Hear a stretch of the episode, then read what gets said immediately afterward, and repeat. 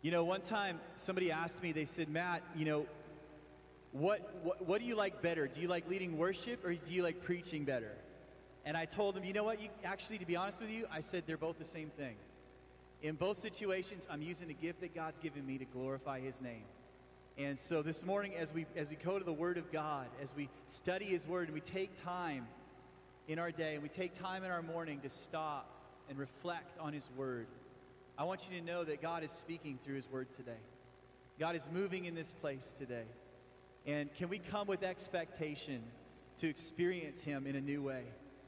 instead of using our voices, we're going to use our intellect and we're going to think a little bit about what He says to us and how that applies to our lives today. Well, once again, I just wanted to welcome everybody here this morning. Uh, for those of you who don't know, again, my name is Matt Jansen. That is Matthew Jonathan Jansen. Um, uh, a little bit about me. I grew up, I was a baller. I was a big time basketball player. They used to say Matt Jansen is all about Bibles and basketballs. And uh, I used to carry a basketball around with me everywhere I went at school. And I remember at night I used to sleep with a basketball, and if it wasn't a Bible, it was a basketball. And I am no longer a baller. I'm now a dad, and a husband, and a pastor, and a radical follower of Jesus, as I always have. And so grateful again to have you all with us today. Uh, if you haven't been with us, I want to bring you up to speed. We are actually uh, closing out a sermon series this morning.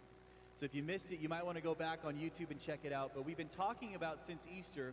At Easter, of course, we, we, we talked about the resurrection of Christ, that Christ has, has resurrected and he's living in us. And so we thought what would be a good thing to do is continue on in that, that theme, in that vein, and talk about the idea of Christ in you. Christ in you. And, and the sermon series has been called Jesus in My Everything. And our text for this series has been Colossians chapter 1, verse 27 where Paul says, and I'm going to read it to you in the New Living Translation For God wanted them to know that the riches of glory of Christ are for you Gentiles too. And this is the secret Christ lives in you. This gives you assurance of sharing his glory. In Colossians 1.27, uh, in, in, the, in the New King James, it says this way, For God willed to make known to them what are the riches of the glory of this mystery among the Gentiles, which is Christ in you, the hope of glory. I love that idea. Christ in you, the hope of glory. And we've been asking the question, what does it mean to have the resurrected Christ living in me? And how does this truth impact my life? What does it mean to have the resurrected Christ living in me? I mean, practically, what does that look like? How does that impact me? And we've been talking about a number of different topics. We started out by talking about this idea of everyday Jesus, that he's with you not only on Sunday, but Monday, Tuesday, Wednesday, Thursday, Friday, Saturday. We, we talked about the fact that he's with you every single day, and what we can expect from him is everyday joy, everyday endurance, everyday mercy, everyday grace, and everyday truth.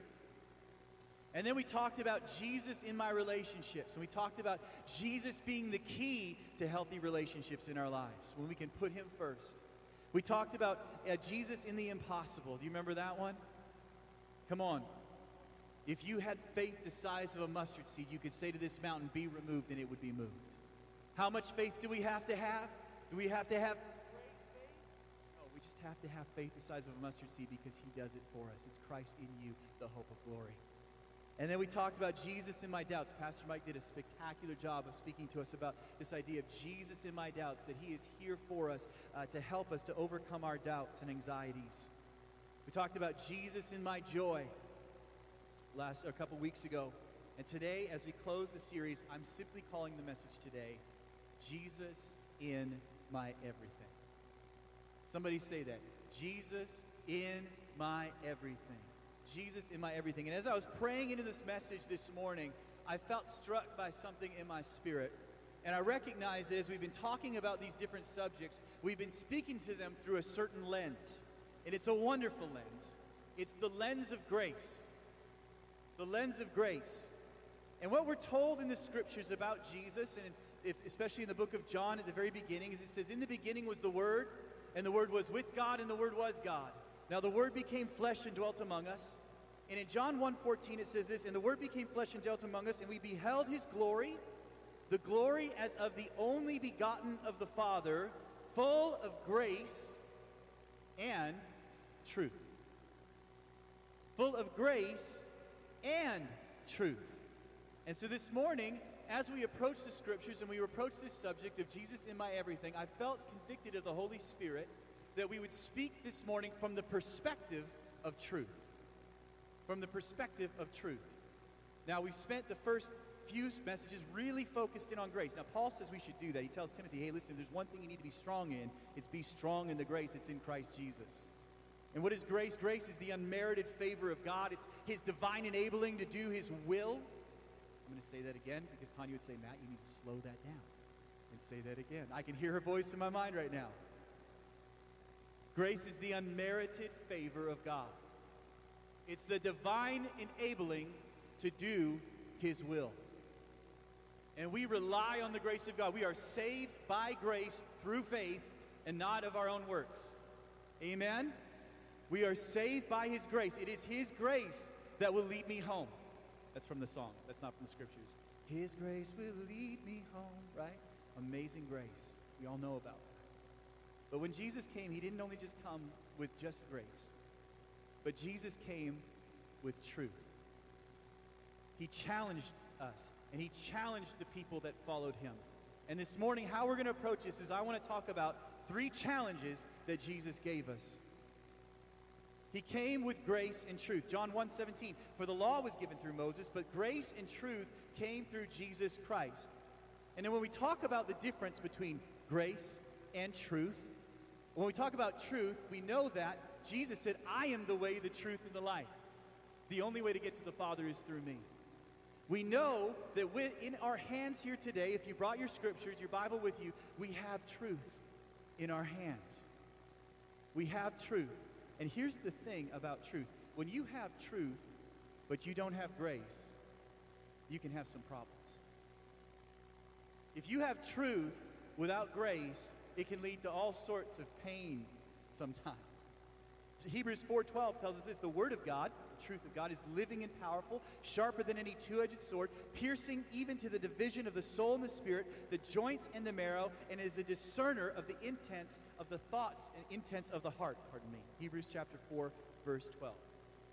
So truth without grace can sometimes be like a heavy sword, an unwieldy sword It's picked up and carried, and to the one who is uninitiated and maybe not strong enough to wield it, it can hack things up really good. It can cause all sorts of a, mess and problems, and, and, and, and, and it, it, is, it, is, it is unwieldy, and it, is, it, it hacks indiscriminately. But truth, with grace, his divine enabling, his favor, is like a scalpel that in the hands of the great physician skillfully cuts away the harmful elements of our lives. You see, when Jesus brings truth, it's meant to lead us to grace. When Jesus brings truth, it's meant to lead us back to Him.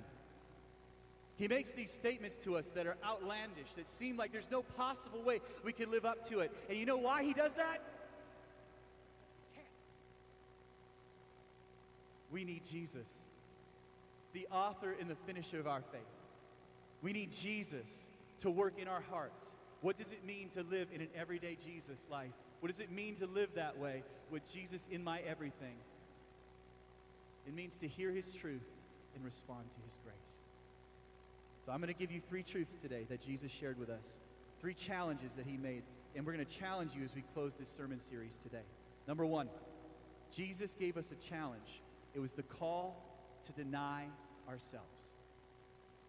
The call to deny ourselves. Luke chapter 9, verse 23. He says this Then he said to them all, If anyone desires to come after me, let him deny himself, take up his cross daily, and follow me. Jesus laid it out there. Jesus put it out there and said, If you want to come after me, you can't just do your own thing all the time. You can't just be led by your feelings everywhere you go. But there is an element here that I am actually calling you not only to follow me, but I'm calling you to deny your own desires and your own wants. I'm calling you to deny the things that, uh, that might make you think that you need to do it your own way so that you can submit to my way. Take up your cross daily and follow me. You know, one of the things that happened when I got married to my beautiful wife Tanya is I learned very, very quickly that I was going to have to learn to deny myself some things. You know, Matt, what are you doing? I'm watching the hockey game. Okay, but we, we need to we need to go because we've got this thing happening tonight, and, and, and, you need to turn that off. Yeah, but hun, this is what I always do. I always watch the hockey game. Yeah, no, guess what? You need to turn that off because we have something else going on today. Okay, you know I had to choose right there because of my love for Tanya. I'm going to deny myself, and I'm going to pick up my cross. okay, that's a little extreme. and I'm going to go after that. Next example. That's a terrible example. But it does a trick. It does a trick. When you love somebody, you're willing to deny yourself. Okay? When you love somebody, when you know that their heart is for you, when you know that they've got your back, that they've got your best interest at heart, and can I tell you this? Jesus knows you. He's got your best interest at heart. We're told in the book of John that, that the reason that he came is because he loves us. And he's demonstrated his love for us by, uh, uh, uh, uh, in this, that he laid down his life for us. And so we can trust him. And we can know that if he calls us to deny ourselves, it's because there's a greater yes. I have a, a number of quotes today from Dietrich Bonhoeffer. I, I was really intrigued by him this week, so you're going to get all Dietrich today, okay?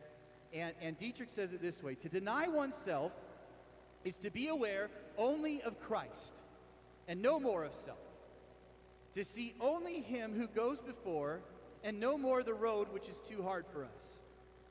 Once more, all that self denial can say is, He leads the way, keep close to Him. I don't think I could say it any more eloquently than that. He leads the way, let us stay close to Him. Jesus in my everything. Jesus in my everything. I think a great example of this is the example that you brought up earlier, Apostle Paul. You know, we're told about Paul that, that he was born on the eighth day. He was a Pharisee of Pharisees. He had his life all seemingly together. He was, he was passionate about what he was doing. He believed in it with all of his heart. And yet Paul says this in Philippians 3, 7 and 8. He says, For what things were gained to me, these I have counted loss for Christ. Yet indeed I also count all things lost for the excellence of the knowledge of Christ Jesus my Lord for whom I have suffered the loss of all things, and count them as rubbish, that I may gain Christ. Denying yourself doesn't mean that you have to give up the better to get the just enough. Denying yourself means that you give up the just enough to get the better. And his name is Jesus. Amen? Deny ourselves. Okay, here's the number two challenge the requirement to grow in the knowledge of Him. The requirement to grow in the knowledge of Him. And this scripture that I'm about to read to you is one of the most bone chilling scriptures I've read that Jesus spoke about. It's Matthew chapter 7, verse 21. And this is what it says Not everyone who says to me, Lord, Lord, shall enter the kingdom of heaven, but he who does the will of my Father in heaven. Many will say to me in that day, Lord, Lord, have we not prophesied in your name, cast out demons in your name, and done many wonders in your name? And then I will declare to them, I never knew you. Depart from me, you who practice lawlessness. Yeah. Have a nice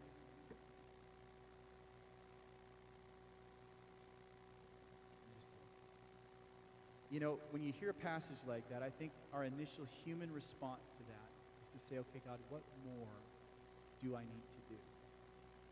Because it's within us as humanity that we like to have control over things. I don't know about you, I like to have control over things. And so we like to read a passage like this and go, okay, obviously I need to do better than that. I mean, come on, what say? Many will come to me in that day saying, Lord, Lord, in your name, did we not prophesy in your name? Did we not cast out demons in your name? Have we not done many wonders in your name? I don't know, church. I, when I look at this and I read this for myself, I'm thinking, man, I, I haven't cast out very many demons recently. I've been trying to prophesy, but it hasn't been flowing out of me all, all the time. And, and I'm not seeing many wonders in, my na- in the name of Jesus. What more do I need to do? But when you break down this passage, what is Jesus saying? He's saying, Many will come to me in that day and say, Lord, Lord, and, and it shall not, so sorry, not everyone who says to me, Lord, Lord, will enter the kingdom of heaven, but those who do the will of my Father in heaven. Do the will of my Father in heaven. And I believe that the key to this passage is actually at the end. When Jesus tells what will happen to those who think that doing what they think they need to do for Jesus, what will happen? He says, I never knew you. What do we need to do? The will of the Father. And how do we know what the will of the Father is? Well, study His Word. We spend time in His presence. And, this is the key, we allow ourselves to be authentically known by Jesus. We allow ourselves to be authentically known by Jesus. See, this is a hard truth, but remember, when you see a hard truth that Jesus shares, what is it meant to do? It's meant to drive us to Him. Truth always turns us back to grace. Truth always turns us, ought to turn us back to grace. We must first know Him and authentically be known by Him. This is speaking not about actions or how you can work your way into the kingdom of God. This is speaking about the secret, which is relationship with Jesus. Do you know him? And have you allowed yourself to be known by him? Come on, cast all your cares upon him, for he cares for you. Take my yoke upon you, says the Lord. This is this idea Paul talks about that I may know him and the power of his resurrection and the fellowship of his suffering, being conformed to his death. Are you letting Jesus in to those dark areas in your life? Are you letting Jesus in to those areas where you're struggling or you're suffering today?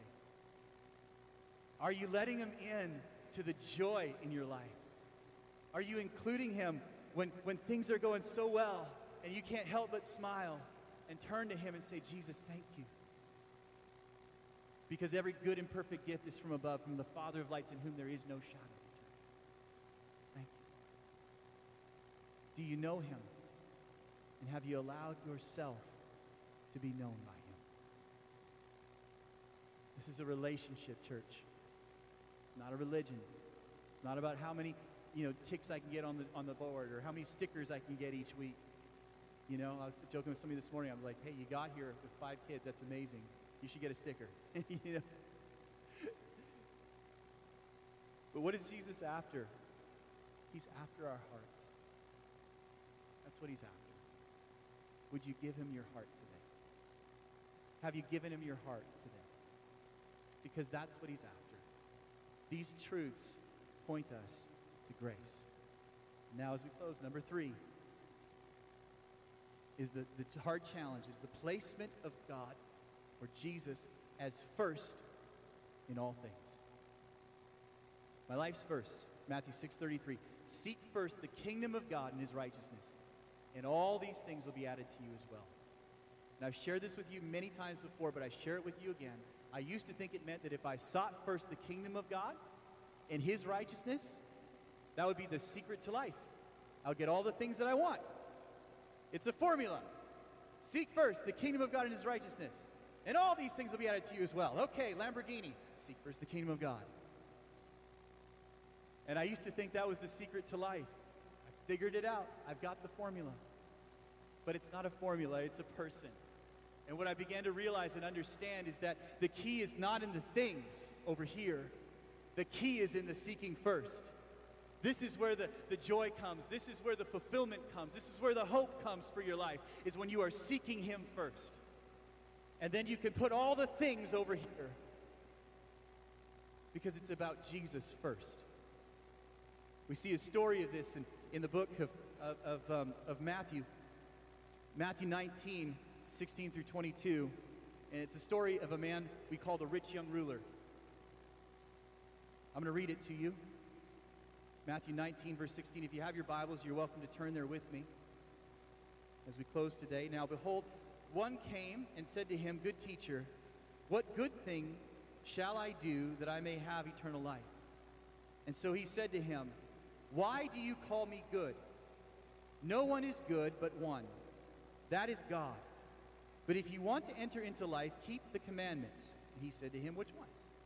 And Jesus said, Well, you shall not murder, and you shall not commit adultery, you shall not steal, you shall not bear false witness, honor your father and mother, and you shall love your neighbor as yourself.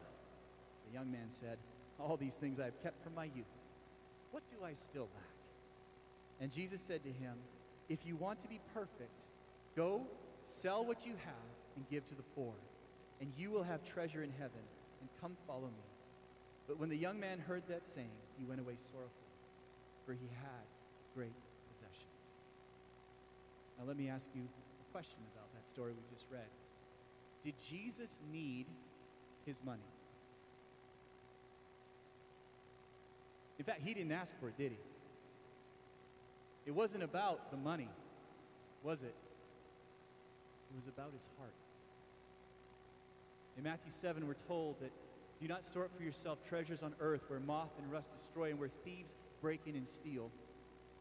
But store up for yourself treasures in heaven where moth and rust do not destroy and thieves do not break in and steal. For where your treasure is, there your heart will be also. God is after your heart. If we use the example, I think this is a wonderful example of this idea and how this really practically even works in our lives, is this idea of money. Yeah, I'm going to go there. This idea of money. You know, that, that oftentimes, especially in our, in our North American Western culture, we put a lot of hope and trust in our money, in our investments. Can I just tell you again, God doesn't want your money. He wants your heart. And so I love how Dietrich Bonhoeffer says it. Again, another nice Dietrich quote. He says, Be not anxious. Earthly possessions dazzle our eyes and delude us into thinking that, we can that they can provide security freedom from anxiety. Yet all the time, they are the very source of all anxiety. Isn't that true? God doesn't need our money. We, at the church, we, we, we um, value giving, and obviously we talk about that a lot. But it's not even about the church needing our money, your money.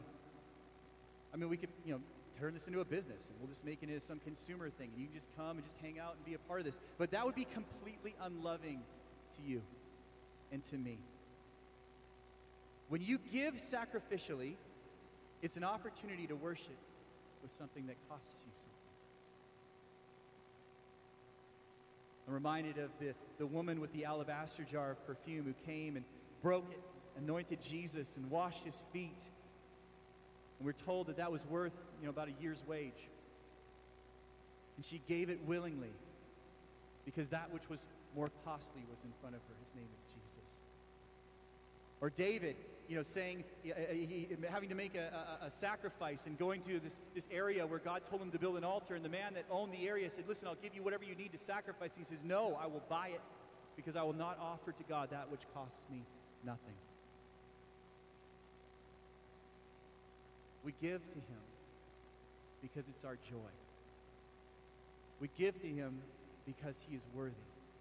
And because we're telling our own spirit, God is more important to me. And I trust in Him more than my riches and my finances. And so we give as an act of worship to God. Amen? 2 Corinthians 9, 6, and 7 says, But this I say, he who sows sparingly will also reap sparingly, and he who sows bountifully will also reap bountifully. So let each one give as he purposes in his heart, not grudgingly or out of necessity, for God loves a cheerful giver. I was talking to somebody this week, and they told me, Do you know what that actually means? It means hilarious. Give. We give because he is worthy, because he is the most valuable, because he is the most high, because he is the one that we rely on and believe in and, and, and, and, it will provide for us and take care of us, because he is our hope and our strength. Whenever God, whenever you read one of these truths that seems too hard for you in the scriptures, let it turn your heart towards Jesus. Let it turn your heart towards him that we could see Jesus in our everything.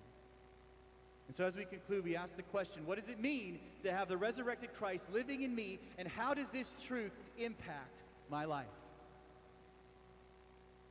And the answer is the call to see Jesus in my everything is not a call to add him into the elements of your life but it's a call to allow him to consume every part of you. And I end with this quote today from Dietrich Bonhoeffer. Thus it begins. The cross is not the terrible end to an otherwise God-fearing and happy life, but it meets us at the beginning of our communion with Christ.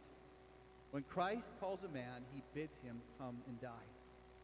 It may be a death like that of the first disciples, who had to leave home and work to follow him.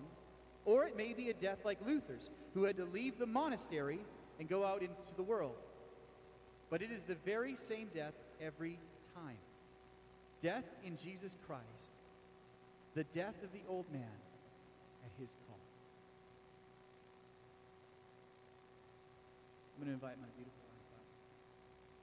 Come and pray with us.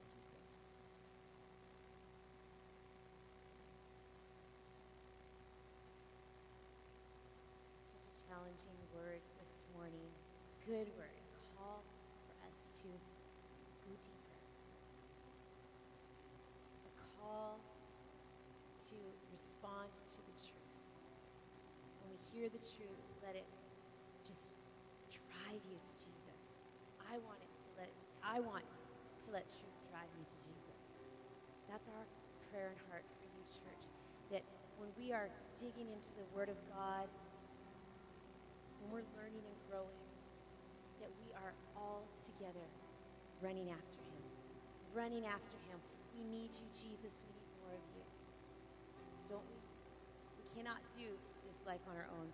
We need death of our old ways, death of our old self, so that we can pursue him. Lord Jesus, I just pray right now for every single one of us, Lord Jesus.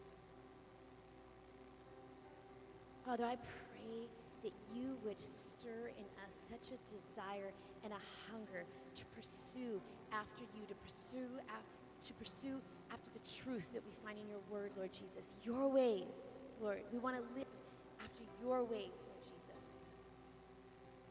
Father, we cannot do it on our own. And I pray, Lord Jesus, that we would be a people that would stay dependent on you. Dependent on you and you alone, Lord God. I don't want to rely on my own strength because I know that that will fail me time and time and time again. Father, I pray that we would be a people that would rely on you and you alone, Lord Jesus. We may stumble, we may fall, but we will rise up and we will grab onto your hand and keep running after, running after you. Father, I pray that we would be challenged this morning to pursue you, to know you more, and to let you know us, our heart more, Lord Jesus. May we be a people passionate in our pursuit of you, Jesus. Passionate in running after you.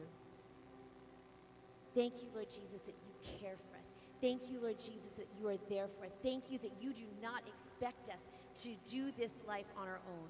You've given us the Holy Spirit. You've given us your word. You've given us each other to run this race, and I'm so grateful for that. Thank you, Lord Jesus. Father, may we be challenged this morning in our spirits to go harder after you, but. It's not on our own, but with you. Pursuing you, pursuing your presence in all things, putting you first putting you where you belong in our everyday life, Lord Jesus. That is our heart. May we be that type placing you at the forefront of Monday and Tuesday and Wednesday and Thursday and Friday and everything that our life encompasses, Lord Jesus. We're putting you first. That's our prayer. God, I pray that you would bless your people, Lord Jesus. Thank you for this people, Lord Jesus. Father, I pray that as they go out, Lord Jesus, that they would experience you in their day to day life, Lord Jesus. I pray that you would keep us mindful of you go into our day tomorrow, Lord Jesus. It's not just Sunday, it's Jesus in our everyday, Lord Jesus. Help us to be mindful of that as we go into our week this week, Lord God. A people in pursuit of you and being mindful of you in our everyday life. In Jesus' mighty name, amen. Amen.